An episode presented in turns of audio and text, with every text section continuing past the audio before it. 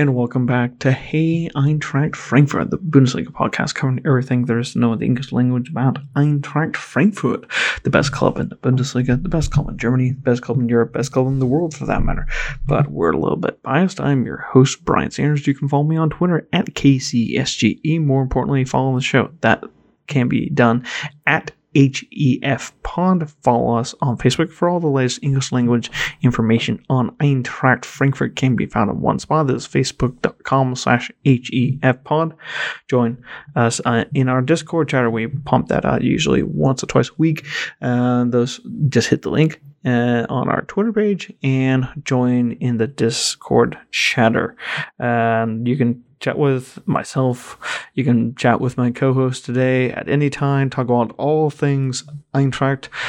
We also have a few channels within our Discord that are for non-foosball uh, related issues. But uh, here to talk about Eintracht's action over the week and uh, everything else for that matter, it is Chris in Detroit. Hey Brian, uh, it's 70 and sunny here. I'm feeling better after that draw. Had some time to think about it. So uh, I'm going to hope this week turns out much better than last week. 70 and sunny. That seems a little early in the calendar year for that to be happening in uh, Michigan. Doesn't happen much. Uh, it's definitely rare. And I'm sure it'll be 30 in a few hours. So get the shorts on while I can. Yeah. Well, yeah. Uh, still shorts weather, right? Well, it's always shorts weather in Michigan. Um, I don't think I could. I don't think I could uh, go shorts in thirty degrees. Um, just uh, there must be something in the water there that allows you guys to be able to get away with that. Anywho's, um, enough talk about uh, American weather patterns. Eintracht had a 1 1 draw at the weekend with Stuttgart, a team who um, I said would give us some fits. Happened I didn't figure that uh you know Luka Jovic would have a, a, goal called back thanks to VAR. Not gonna lie, the last two matches we've had a lot of VAR uh, incidents. Uh, whether they go for us, whether they go against us, I feel like we're being picked on. What do you think? Um, it, in the moment, yes. I always think we're being picked on. I always think the world is against us. Uh, but as we're recording here on Thursday, I just watched uh, AC Milan and and Man United, and I watched Milan have two goals called back from VAR. So we're not the only ones out there that have to deal with it. And generally, I think the the review center in, in Cologne gets them right. I could take that one either way. Um, it's a tough situation to be in because you agree with it when it goes your way, you disagree with it when it goes against you. And we've had our fair share go our way. So overall, even though it slows the game down, it it makes it better. You do want to have the right call. So what are your thoughts? I thought that this match could have uh, gone totally our way, but you know what? The Stuttgart team, they like to disrupt things. They play in a way that I just kind of negates uh, like the effectiveness of our wide play. Well, at least is usually able to negate one of your wide players. So Durm looked kind of pedestrian. He got replaced by Toure, who got hurt. Durm's also kind of a little bit messed up. So we had to bring on a replacement for the replacement in that position. So never a good it's situation. kind of a no, it's never a good situation to be in. Um, it does kind of make me wonder a tiny bit uh, about. I mean, it does kind of highlight something that we continually discuss uh, that Erik Durm is a good uh, role player over there, but he, in my eyes, is not the end all be all. He's not the he's not the reciprocal of Kostic on the left. And I know it's a real leap to try and get one, but look, um, if we want to go deep into Europe next year, because I do firmly, firmly believe that in the current layout of the Bundesliga, that Europe, regardless of whether it's the conference, it's the Europa League, or it's the Champions League, we're going to be playing in Europe, and we need to ha- and to benefit from that. We need to have someone on the right who can uh, really hold their own, at least hold a candle to Kostic, if at all possible. Look, I don't. I mean, and we might not be happy if we drop down to the conference. Uh, which is this new tiered competition. So sixth place currently goes into that. Uh, the final will be pl- it's um, it's kind of the kind of they're trying to recreate something along the lines of the Cup Winners' Cup. If people remember that, the reason why that went away in the late '90s was because the Champions League, um, the big league started expanding from uh, two uh, participants from the biggest of countries to three in the biggest of countries and now four in the biggest of countries and it just eroded the talent that was then on display because then most teams who were winning the uh, cup competitions usually were teams that were also qualifying for the Champions League, so you didn't get as pinnacle of teams participating in it. But anyways, this is a competition that they have wanted to do. Uh, it is very much slated towards the small countries uh, to participate in. So, for example, only one team will be able to participate from the top five leagues, which currently is Spain, England, Germany, Italy, France. Then you got uh, six through fifteen that will receive three three places, and this is the UEFA coefficient ranking at present, and then three places for 16 through uh, fifth, uh, through 50, uh, with the exception of Liechtenstein, which only gets one for the Liechtenstein Cup, and two teams for Estonia, Kosovo, Faroe Islands, Andorra, and San Marino. Because well, let's be real, those guys can barely infield a league present time, and uh, are, I don't even think any of those guys I mentioned have yet to participate participate in the uh, group phase of the Europa League or have any participant who's gotten that far. So, anyways, they created this competition, and it's going to be just kind of like the uh, the Europa League. So the eighth, third place, the eight group uh, participants in the Europa League who finish in third place would then drop down, kind of like in the Champions League. You have your teams that drop down who are in third place there into the Champions League to Europa League. Then it's Europa League to uh, this Conference League, and uh, sorry, explaining uh, European competition for people who are like, dude, just get to the point. Um, we're gonna if we want to progress in Europe, we need to have someone coming in from the right. And so far, we've not really uh, kind of given anyone who usually does play on the right a real go of it. We have uh, these following players who could help us. Willems could be playing, but God only knows what internal strife has been going on there. He gets pl- he nowadays he's making the bench, but you don't see anything there. Um, I'd like to see Hrustic get a little bit more opportunity, but then again, well, you know, Kostic able to then get back and play defense. I don't see Hrustic really doing that. Uh, Barkok, we've seen him do a little bit of it, but that's not really his back end.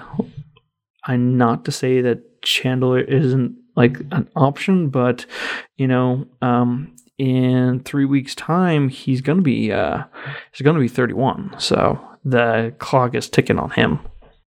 Yeah. Well, you mentioned it a few minutes ago.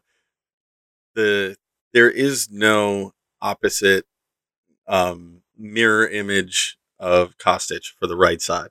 You're never going to find somebody as efficient as him with the ball, creating chances, whether or not they're finished. Every time he crosses the ball, there's an opportunity, and he's damn good at putting it in a good place. Doesn't always finish off well for us, but he's a lot more accurate than a lot of guys that cross it and it goes 30 yards over someone's head. Um, we have a couple. Op- the thing is, Durm is not a bad option on that right side, and Toure is not a bad option on the right side, but there's not a lot of um, opportunity creation coming from them. So it's pretty easy to next to nil. Ne- next to nil. It's pretty easy to defend us offensively because we're either pushing through the middle or we're going up the left side. I can't remember the last time that we pushed it up the right side and had any success beyond the midfield line. You know, we might tap it around a little bit, some triangle passing, but you're never getting crosses. You're never generating um, offensive threats the way we need to to really be a productive offense. So I don't believe we have anyone on the roster, but the way it works, we have certain restrictions and limitations, and part of that is who we have under contract. So you can look at Chandler. No, I mean he's a good substitute, but he's not going to run you 75 minutes uh, week in and week out. Um, Durm for me, or Toure, you know, six of one, half dozen of the other. Those are the options right now, and they both have pros and cons. So it's about weighing which one is the one that's going to give us that option. For me, it's Durm offensively. At least he gives it an attempt. Well, we'll see. Uh, we've got plenty of time still left in the season to figure out uh, what is next for the Eintracht. So, um, in the meantime, getting back to the match, uh, players who I thought were good contributors. I think that we need to start. Ta- I mean, we need to talk a little bit about Jovic and Silva because uh, we tried that out as you know due to kind of the players that we had available. Uh, we didn't have Hasebe. Uh, that, not Hasebe. Uh, we didn't have Kamada available. Hasebe played his kind of libero role again, but I've been wondering if the Jovic Silva combination could work. It didn't look like it could work uh, this week, but then again, uh, I mean, we haven't seen everything. What were what are your thoughts? What is needed to make that combination work because let's remember the three buffaloes because that was an unbelievable combination and you just kind of wonder it's like okay silva you can score goals we'd like jovic to be able to combine with you to score more but you know uh, I know how everyone feels about Kamada, and I'm one of the few people who beat that drum, but you know, I can't do it all the time. Okay. So there's two things I think we get caught up on in this debate, and it's the idea that you know, can you keep Silva and Jovic happy if they have to play nice together? Uh, I'm going to rule that out now. I don't think that's an issue. They both have frustrating body language from time to time, but I've never seen either one of them turn up a good passing opportunity or play so selfish that I thought, oh, they're trying to say all eyes on me they're not those types of players. Uh, so I don't think it's an issue of keeping them both happy. I have concerns that their style is an issue.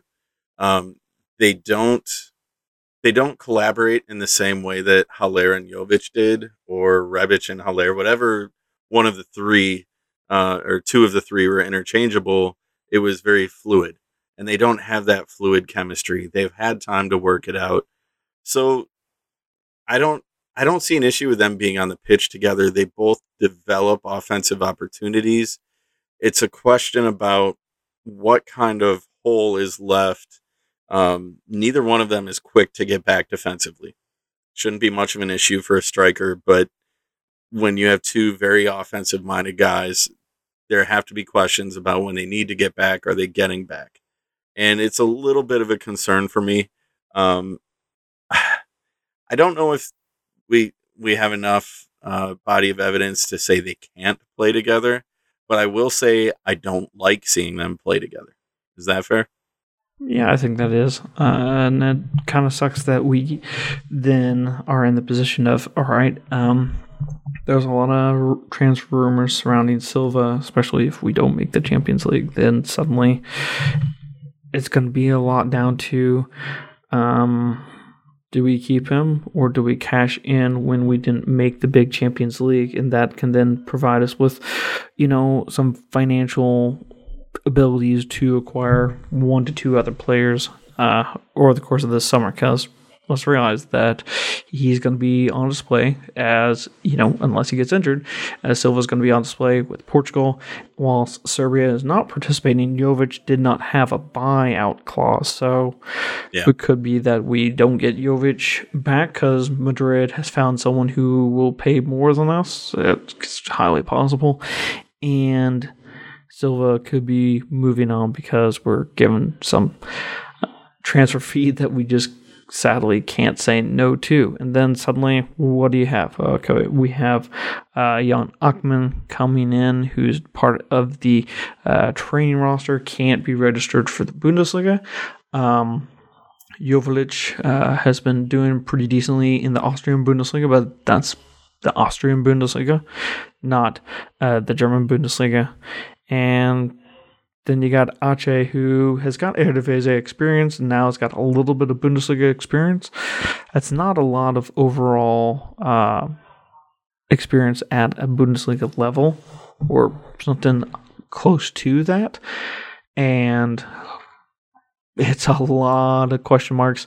Sure, those guys can totally pan out, but that's a lot of uh, that's a lot of uh, learning time that they'll have Yeah. adjustment time that But we have so know, much season might- left ahead of us now too that Yeah. I, I keep wanting to look ahead to the summer and what could be with with Achman or Joveljic or any anybody else that we might find in the meantime. But here we are still trying to fight for Champions League, and you know we we were searching for answers in October and November. By the way, it was a one-one draw to Stuttgart. I know we keep getting off topic, but this is the match that a Champions League uh, uh, qualifier, like we think we're going to be, uh, finds a way to finish. And we shouldn't be saying, well, who's on the radar for next season when we couldn't even finish off the Saturday afternoon match um, this previous week. So I'm frustrated by the fact we had seven shots on target to their one. And now we're trying to say, where was the offense? Well, we had the offense. We had 60% possession, 20 shots at target, seven on target, yet we only put one in the net. Uh, to me, creating offense isn't so much the issue, it's finishing and getting the quality finishing that we had for the past four weeks and then decided just to kind of check at the door the last few. uh, kind of Sorry, I, I stole that from you. I stole I stole your momentum there, but I'm frustrated. It's all right. I totally can uh, understand. So I will look at some other positives. I thought Ilsanker actually was pretty decent. You know, we were Not terrible. Uh, that huh? He, he wasn't terrible, and I'll take that from him. Yeah, I know. We expected that it would be backfire on us horribly, and it didn't. You know, Tuta should be back for uh, this week's match. But look, it wasn't horrible. It did show that, hey, we need another defender. Yeah, we could put. Look, where Hasebe has been playing, has been allowing the team to perform better. But let's be real, Ilsanker is far from who we want in our squad. And considering who's at the weekend, it's kind of scary prospects considering um, what's to be expected.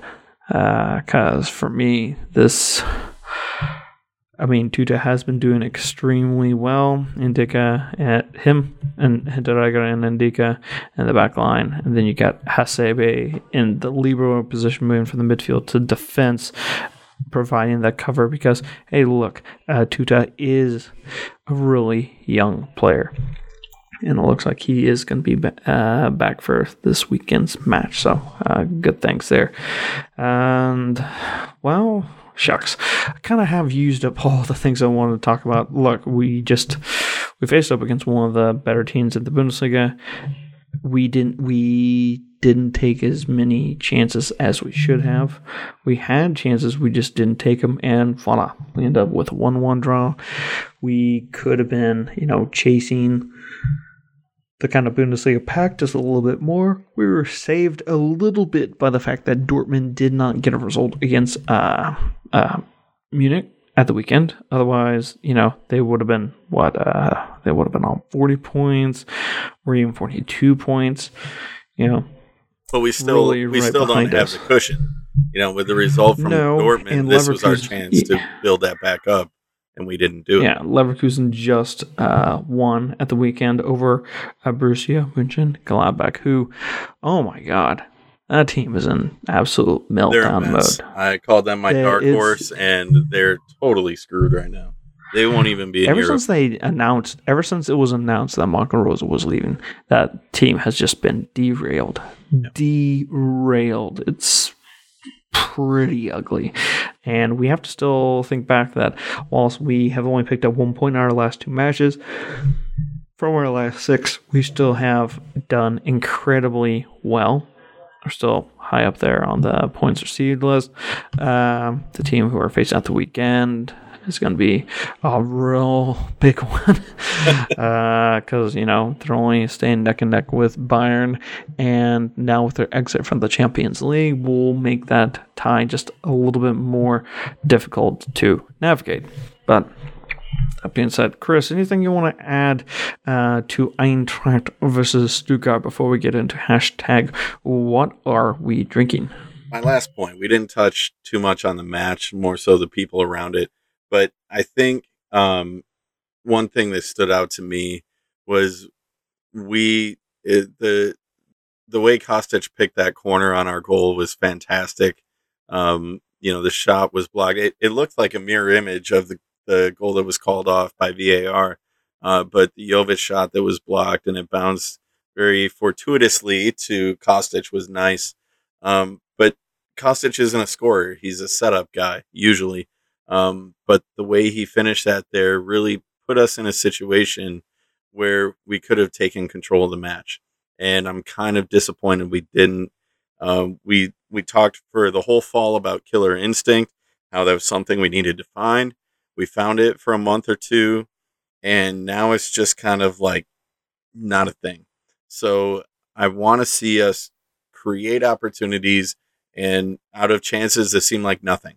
A block shot is usually nothing, but in that chance, you know, he he turned a, a block shot into a goal, and that's the kind of stuff when you're struggling to score, which I think is fair to say we're doing right now. We're we're not, you know, going score less, but we're struggling to put up the goals we should against teams we should. Um, we need to do everything we can to put as many balls on net as possible. So that's where I'm going to leave it for this one. I think that's a good spot to leave it at. So uh, let's get into something that will put a smile on everyone's face. It is hashtag What are we drinking? Chris, what do you have for us today? Yes, uh, this is something that I never lose. I'm always on my game.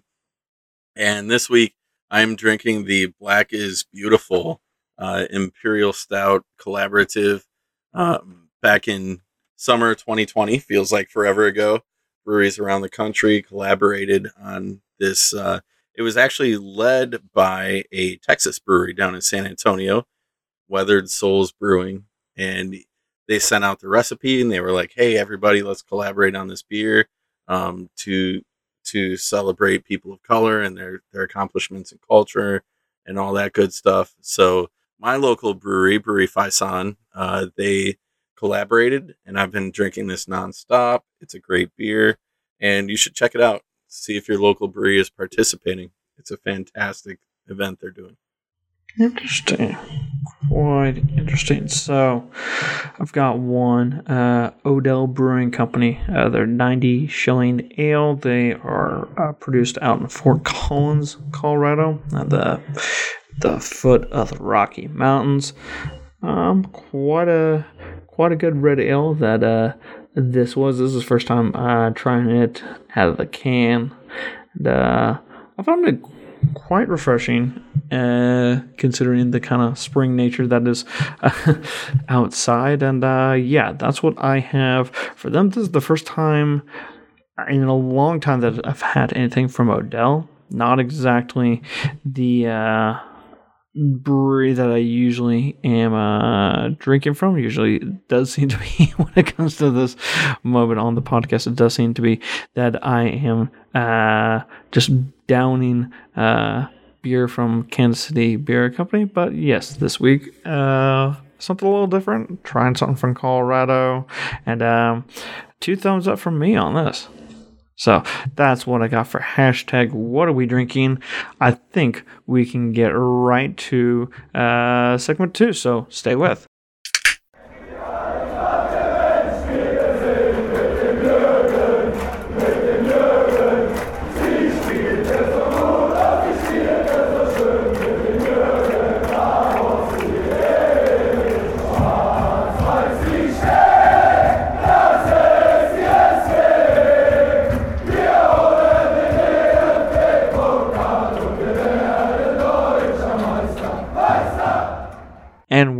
With segment two of Hey Eintracht Frankfurt. Um, some of the random stuff that is on the uh, live stream. Uh, golly, yeah, uh, it is getting close to St. Patrick's Day, guys, and uh, I think we are going to be drinking a lot more uh, red ales uh, going forward, kind of like me. But um, how about we talk about the Frauen, Chris? We haven't really given the girls much to talk about, uh, mostly because, well, uh, COVID has delayed uh, two consecutive like matches after having a silly long winter break.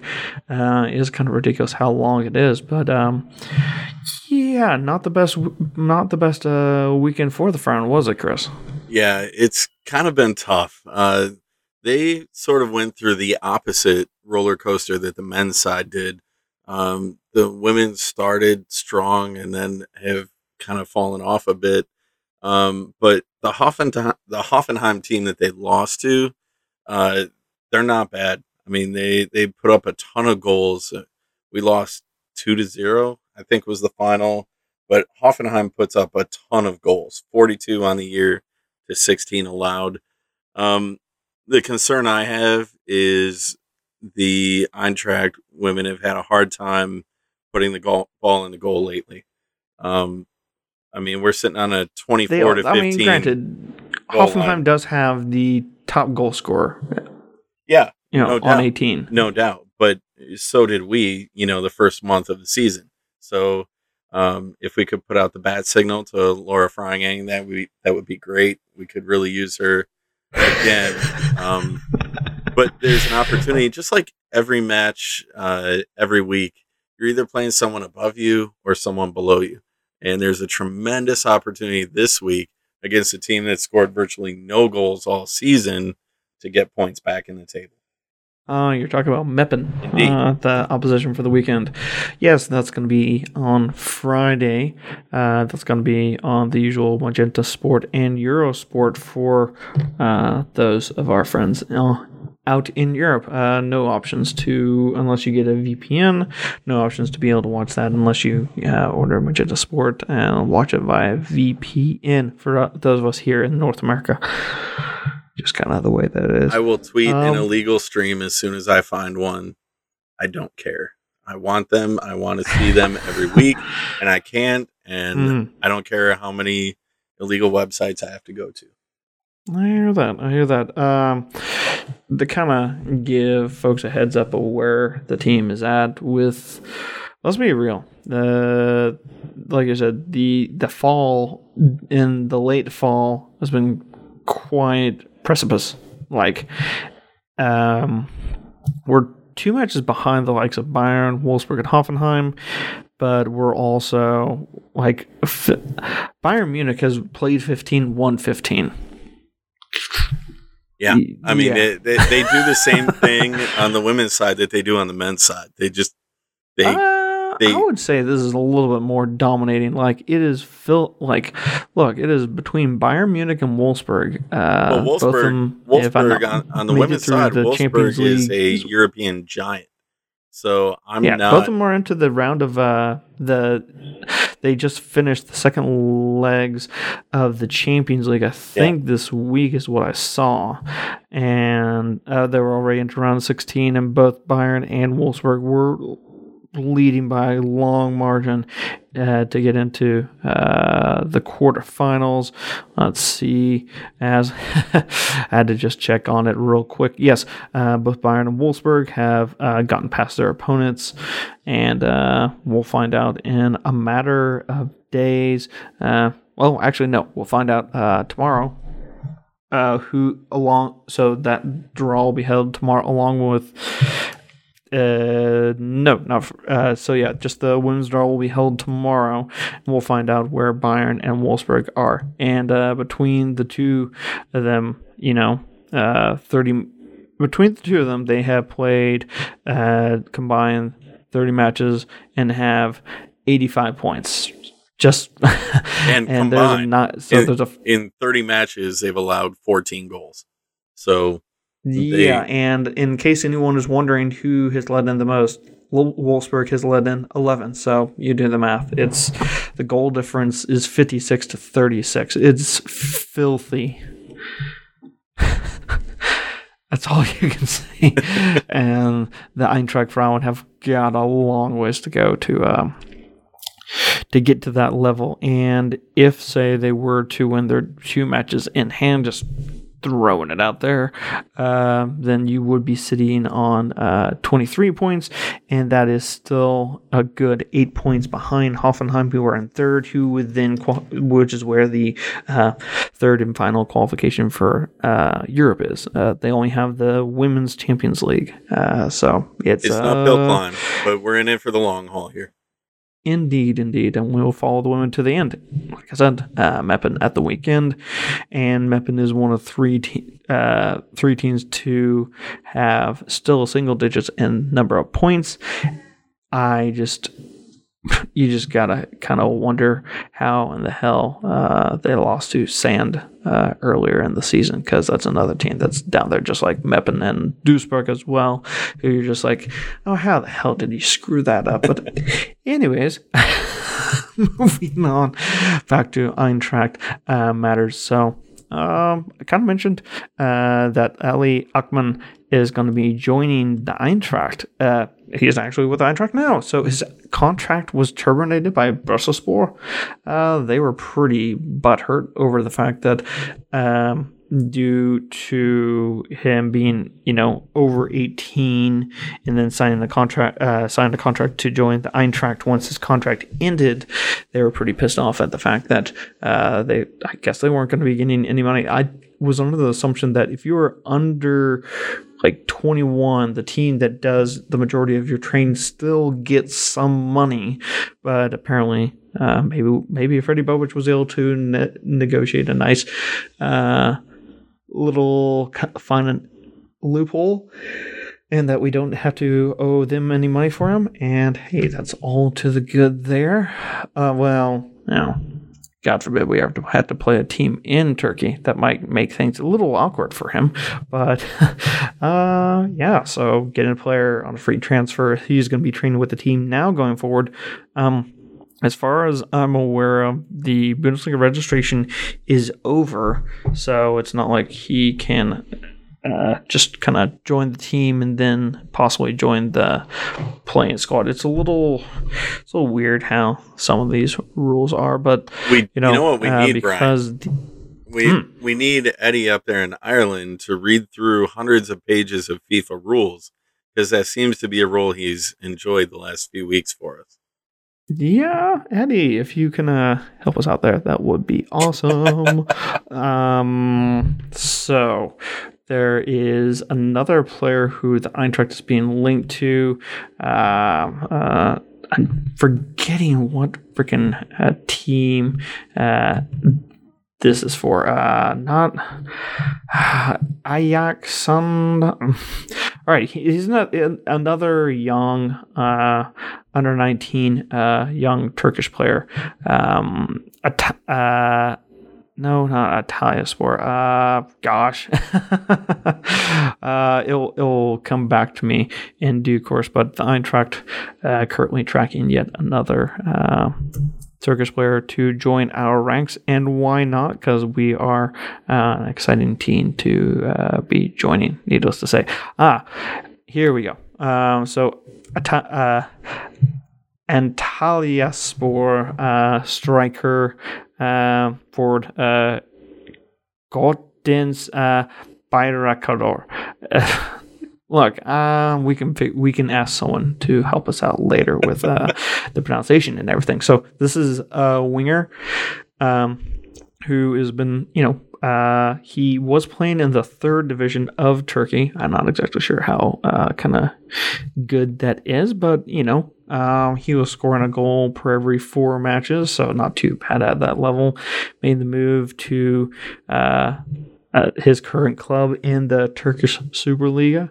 And in his one season that he has been with the team so far, he's been kind of kicking ass and taking names. So if we do sign him, it's not, it's just another example of uh, Freddie Bobic really finding, oh, Freddie Bobic, uh, Ben Manga, uh, kind of finding uh, players who uh, to- will be able to join the Eintracht for next to nothing and have total uh, and huge upward potential. I think we will have to put a fee on this one, but you know, hey, this is us finding good talent for the future, and uh, yeah, makes me very confident in terms of uh, us unearthing that next uh, great player for the Eintracht uh, going forward. And uh, Chris, do you think this is us delving into that market a little too much? Do you like the kind of like what uh, is being unearthed? Because he does seem to. We were kind of talking about how we would like a guy from who plays out on the right to kind of join us, and this is a guy who does play out on the right and is left-footed. So, yeah, it's going to be interesting to see. Uh, we've talked a lot the last few weeks about the dynamics, the changing dynamics in our front office um, with Freddie Bobic on Oh, his God. way out and Hubner on his way out. Um, are are we going to look internal at developing young talent, or are we going out to mine it from other countries?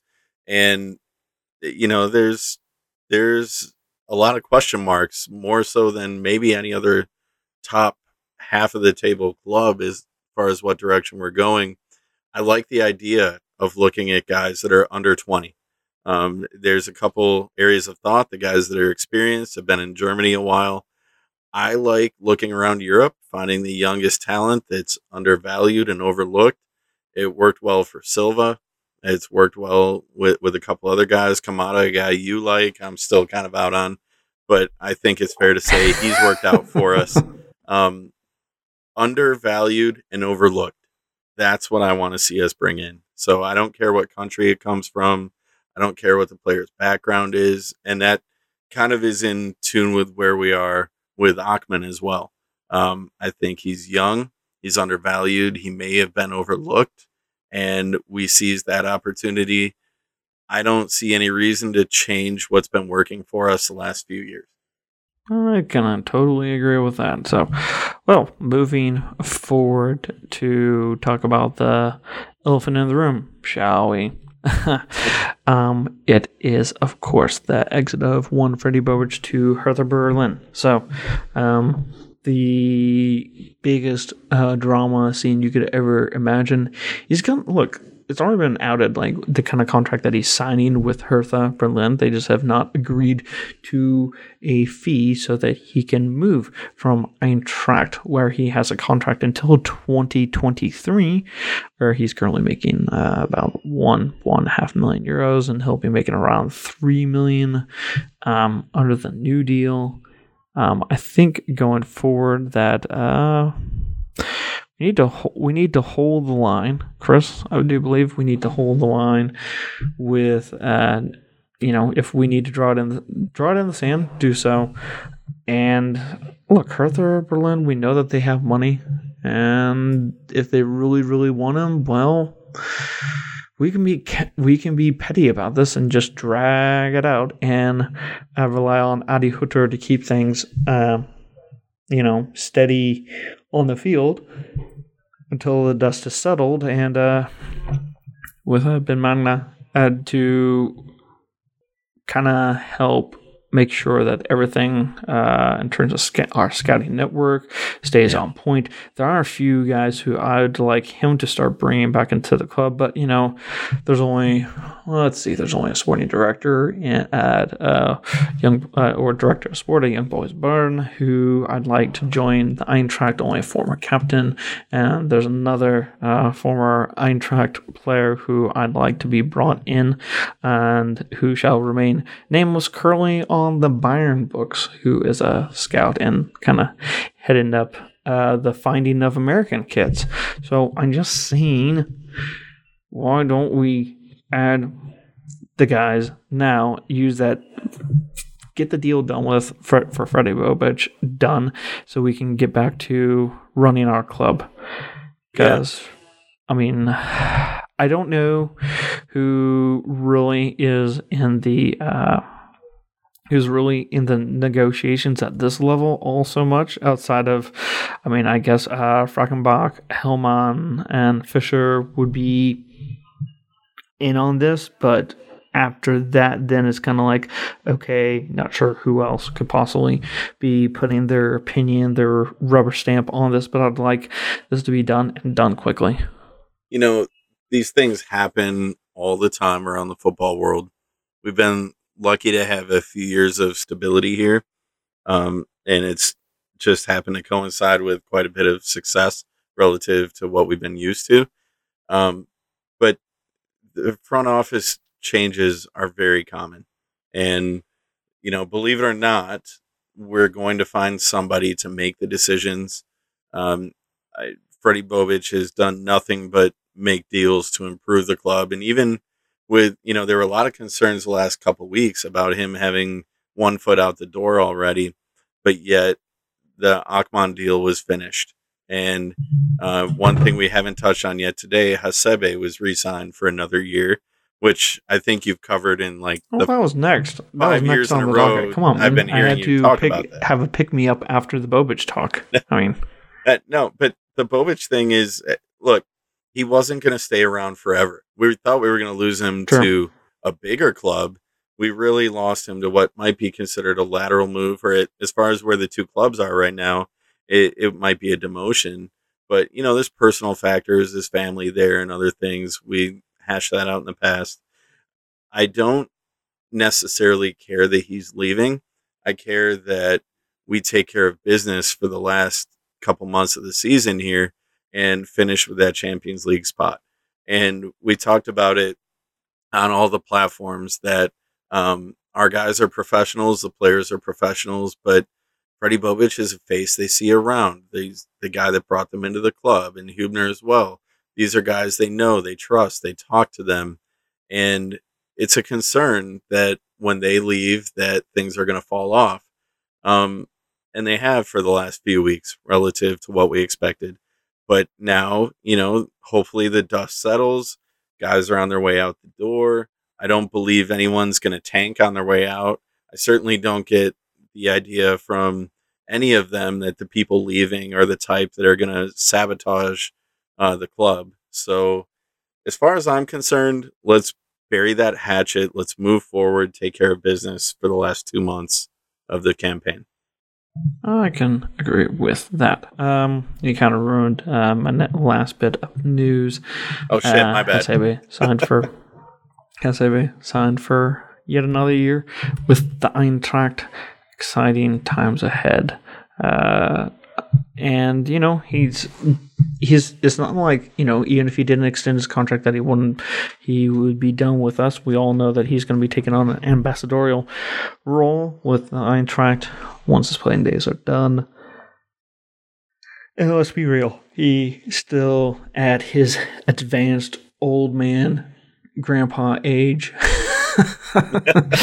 is still one of the best performers in the Bundesliga, not just on Eintracht team, but in the Bundesliga. So um, there's a lot of people who would love to have uh, th- that wise old fox uh, on their team. So I, Even in Bayern, yeah. yeah, be real. you know what? if I- oh my god, if he was on, I mean, in in reality, what if he was on Dortmund? How many more points would they have this season? They- For real. he, he is a guy that could be utilized really well on any club, whether you're a giant or you're a minnow.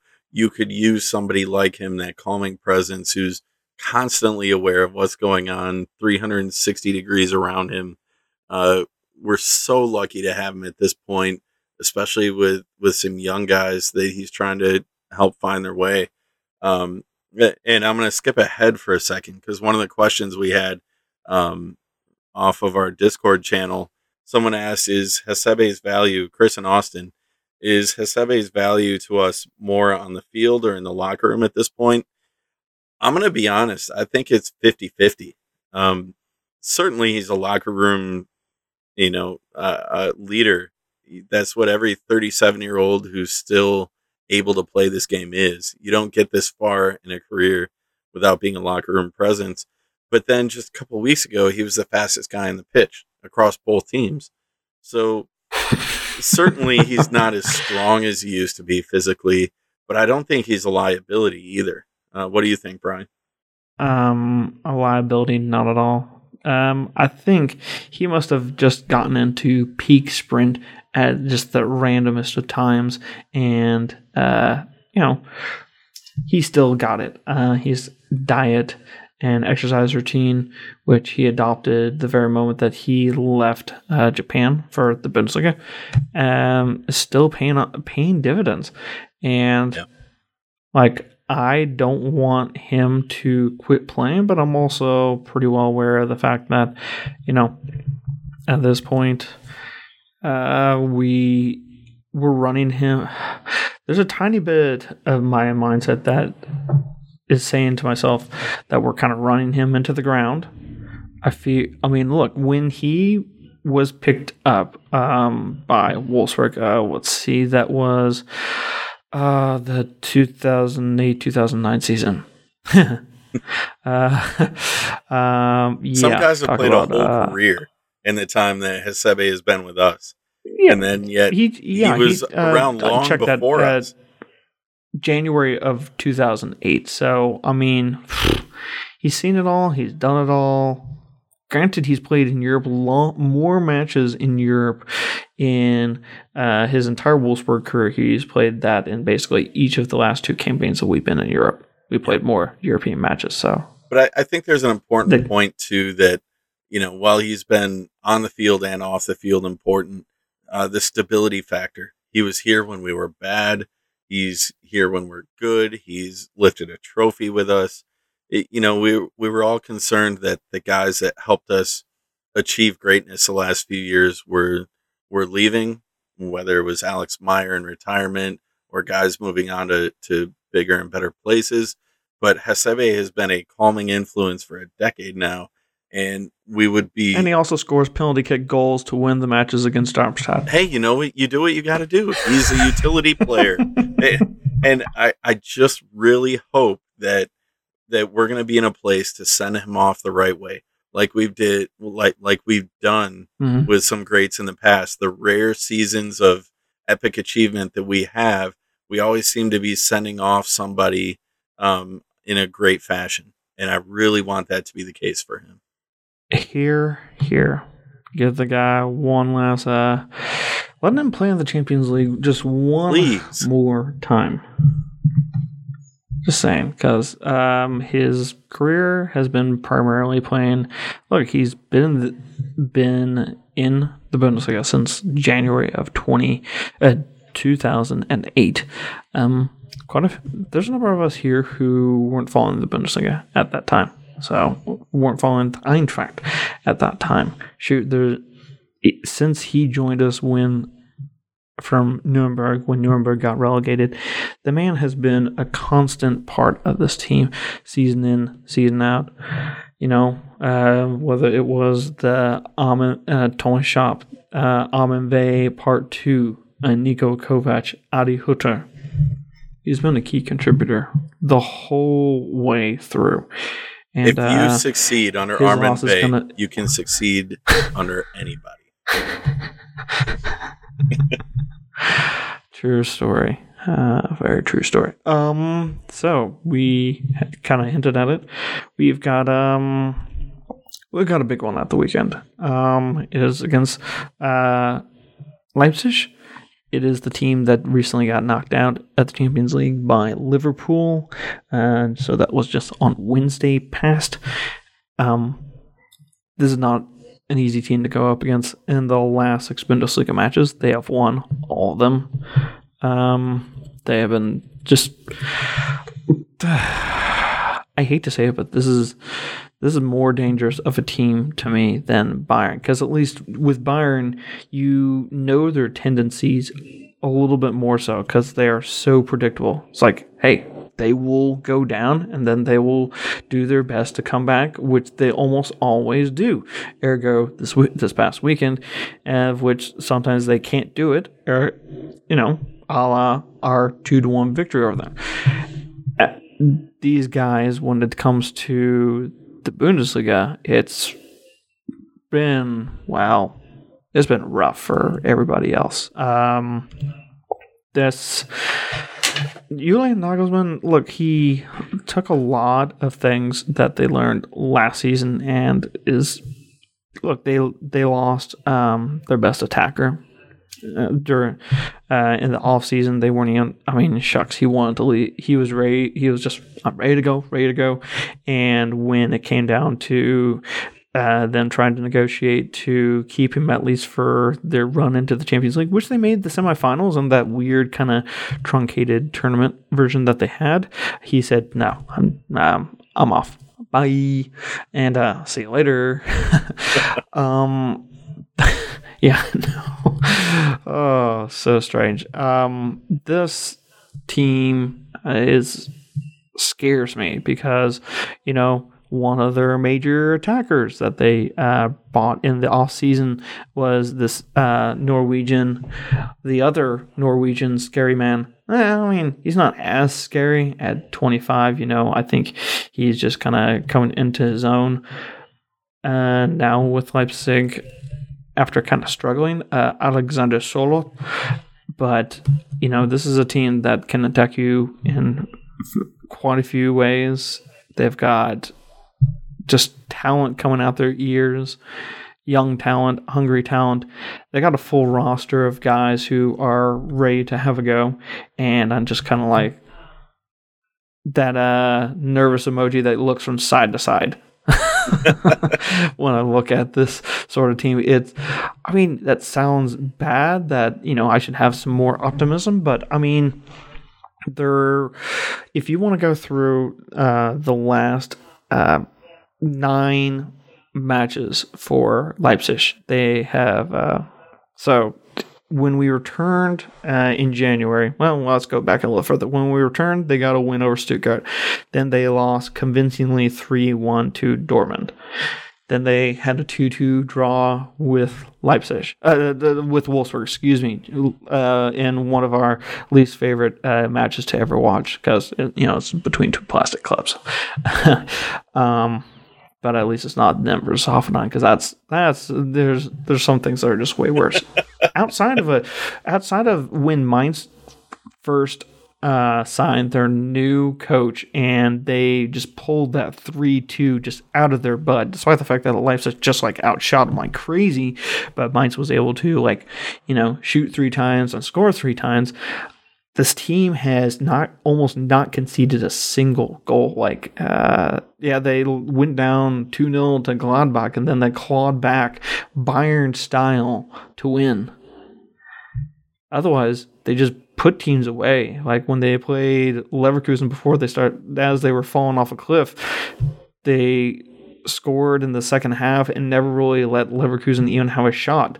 Like when they played, you know, Schalke you know, it just was just like when Dortmund defeated him. It's like just someone, just a way bigger kid kicking the crap out of someone who just couldn't defend themselves. Uh, in the meantime, what else have they been doing? Oh, uh, only going up against Wolfsburg again in the DFB Pokal, and I watched this one, and it like outside. And once Weghorst missed his penalty, and that was one of the most hilarious things I had seen in a very long time you just knew that you know Wolfsburg was didn't have the horses to keep up with Leipzig, and here we are, and Leipzig is waiting for the winner. At Regensburg and Bremen to play in the semifinals, whilst uh, Dortmund will play uh, at Kiel, the second division team, and the other one, setting up for them, you know, they only had they for them now getting out of the champions like they there's got to be a tiny bit of sigh of relief and they're gonna have the bit between their teeth and i'm a wee bit scared of what's uh incoming I know I should be, sound a little bit more confident, but this is not the kind of team that I want to really be facing next. A team that is pissed off because uh, what is what usually happens when uh, Bayern loses? They then turn around and kick the crap out of someone. Yeah. And I have a feeling that Leipzig is coming in, and we're going to have to have, if we don't have our A game, it's going to get ugly. I'm not optimistic for our end result. Well, and they have an American there who's kicking ass and taking names. he's been one of the better players to watch. I'm so excited for his future. And he's playing on a team that I just detest. if he was on another team. And you know, my my dirty little secret, I've not been shy about this. I love Danish football and everything about the game, the way it's played in Denmark, the cities they play in, the stadiums playing. I love it. And there's this little guy for for RB uh, aluminum can Yussuf Poulsen, who's one of my favorite Oh, players God. on one of the most hateable clubs, and he's a guy you absolutely hate when he's on the other team. But then you watch the way he plays, and he's you're like, man, I wish we could have that guy because the way he plays is just it's gritty, it's hard nosed. So that's my little secret. It's out there now. And who can forget that unbelievable bit of class that he had when he scored the goal against us? Oh, it in was the spring- unbelievable. uh, I mean, it, we had that run of three straight matches where the goals that that tied us were world class, and the one he scored, I've still got it saved somewhere. It it it's un it's unbelievable the way he put that in the corner. Um, but the thing about that is you look at the way they lost 2-0 yesterday and we all owe Mo Salah a debt of gratitude for putting that third goal in just the nail in the coffin in that um, that Champions League series, Leipzig played their A team. They did not say, "Hey, you know what? We're bowing out of this, but our goals are on the Bundesliga. Let's put our B squad in there." They had all their top guns in there at the front and backside. So, you know, they had an extra day playing on Wednesday instead of Thursday. I don't know if that will be helpful to them, but let's hope they they ran their asses off and they're tired. I don't know. I think that they will be tired. Look, I really do. It's just that. Well, I mean, granted, we will catch them at the best time possible to get a result. I'm just looking at everything and thinking to myself, you know, I feel more pity towards Bayern because um, with the South American national teams uh, calling off their internationals, you know, uh, that's I mean that's only what like one or two players on their roster. I don't even no, not even one player on their roster is uh, from that part of the world. Uh, but I won't be surprised if other national teams also uh, just say, "Hey, you know what? We're not gonna we're not gonna play just out of sympathy." Um, but even like even with this game on Sunday, those guys will be pretty ready to go. Um, we will catch them at probably the best opportunity to beat them. Uh, That's true. but even then, oh, this is curse. I look, uh, th- us throwing out our top end team. We played them toe to toe in the fall, and we looked good. And a lot of this was, I think, that was the start. No, it wasn't the start of our uh, long string of draws, uh, but it was it was right in the middle of that of that long string. Um, but that was one of those uh, in our long string of matches where we didn't win that we said, you know what, fair enough. It didn't go our way, and up until their match against Liverpool, they had been just whoever went, you know, faced them. It did not matter.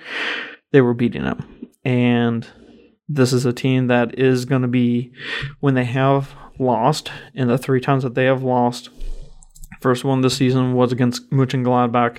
Uh, they followed that up uh, and didn't lose again until January. Uh, the loss to Gladbach was on Halloween on the 31st of October, and in that time they also had played uh, like uh, Bayern and everyone else, including us.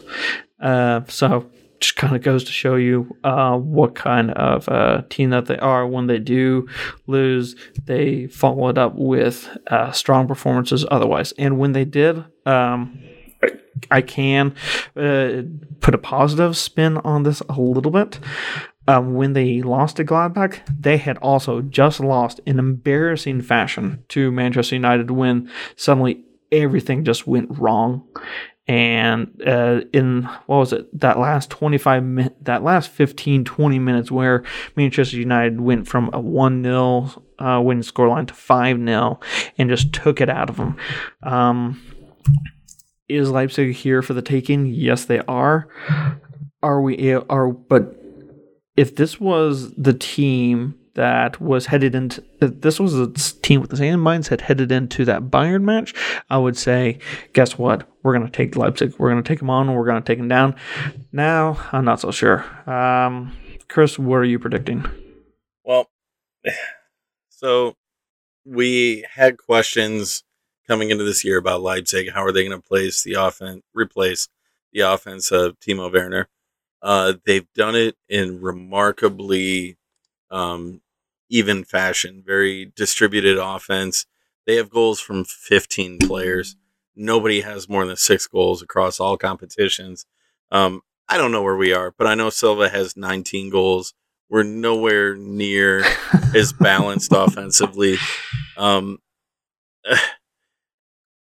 my heart says we're going to steal points, uh, but then I remember we're Eintracht Frankfurt. And I don't mean that in a mean way. That's just the reality of the situation here. I do think we're going to show up and play our best game. I think the drama of the front offense is, or the sorry, the front office is behind us. I think we're going to come out, be more focused. We're not going to take a half to score. I think we're going to score early, but I don't think our defense will keep up against the balanced offensive attack. So I'm going to say it ends in a 2 2 draw. All right. Um, I will be the even more negative Nancy. I think this one's not going to go in our favor.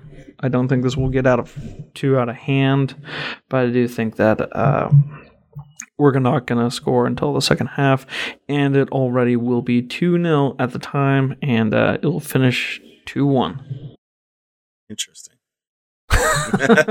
when was the last time you heard me at least not? I'm uh, supposed to be the negative one around earn here. a point, though. Yeah, I'm the negative one around Yeah, here. Come on. Yeah.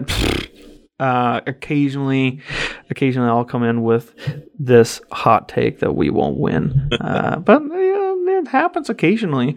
Um, it's going to be a pretty busy weekend though in the Bundesliga. Uh, in case anyone is unaware, so in in the the way that they had it done because they were in the Champions League. That's why I got moved from Saturday to Sunday based on when uh, the timing was for the Champions League match. So we're actually uh, smack dab in the middle of a very important Super Sunday, as there was a match before us and a match after us.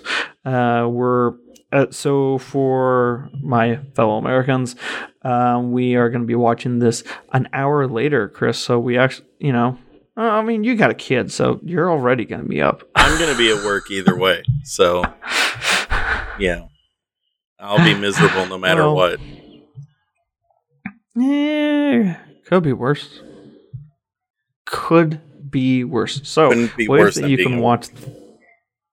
uh, alright. Yeah, but I look, I dude. You may have discussed this. I ain't going down that road. Uh, if you want to know what we're joking about, uh, just uh, read automotive uh, industry news. Uh, you'll be able to find it. Um, so ways to watch the Eintracht at the weekend this Sunday. Um, you can find that in the Caribbean uh, realms in uh, flowsports.co and the Flow Sports app. Australia, that is beIN Sports Connecting Kayo Sports, uh, Sky Sports Bundesliga, and Germany, Austria, and Switzerland. Um, in the United States, it's going to be uh, E- um, ESPN uh, Plus uh, for all the matches. Um, in the United Kingdom and Ireland, it is BT Sport, ESPN, BT Sport app, and BTSport.com for your viewing experience there. Uh, New Zealand, that is beIN Sports Connect New Zealand. And that should be about it for the English uh, speaking world. Um, if you happen to be living in a different part of the world, uh, just message us on Twitter. That is at HEF Pod, or you can message me uh, at KCSGE, and I'll be able to let you know, um, based on your territory, which uh, channel to watch the Eintracht take on Leipzig. So, predictions are in. We've gotten through all the news. Uh, Chris, where can we find you in the social media landscape of the world? I am on Twitter at C in the D313 and our Discord channel by the same name. And you can follow the podcast, as I mentioned. Uh, that is at HEF Pod. Follow us on Facebook for all the latest uh, covering the Eintracht Frankfurt in the English language. That is uh, facebook.com slash HEF Pod. And you can follow me on Twitter and tweet at me. Uh, that is uh, KCSGE. So, from all of us here at Hey Eintracht Frankfurt, thanks for giving us a listen on episode 164. So, uh, smash some cans in the meantime wear a mask, get vaccinated. If you uh, have someone who is going to get vaccinated, offer to, uh, you know, safely doing doing so. Uh, drive them there. So if they have an extra, they can just grab you real quick, and you can get your first dose as well. Because the faster everyone gets vaccinated, the faster the stadiums will be back, and we all want to be back at the Waldstadion, making a hell of a lot of noise. So from all of us here at Hey Eintracht Frankfurt. Tschüss. Hey Eintracht Frankfurt, la. Hey Eintracht Frankfurt, la.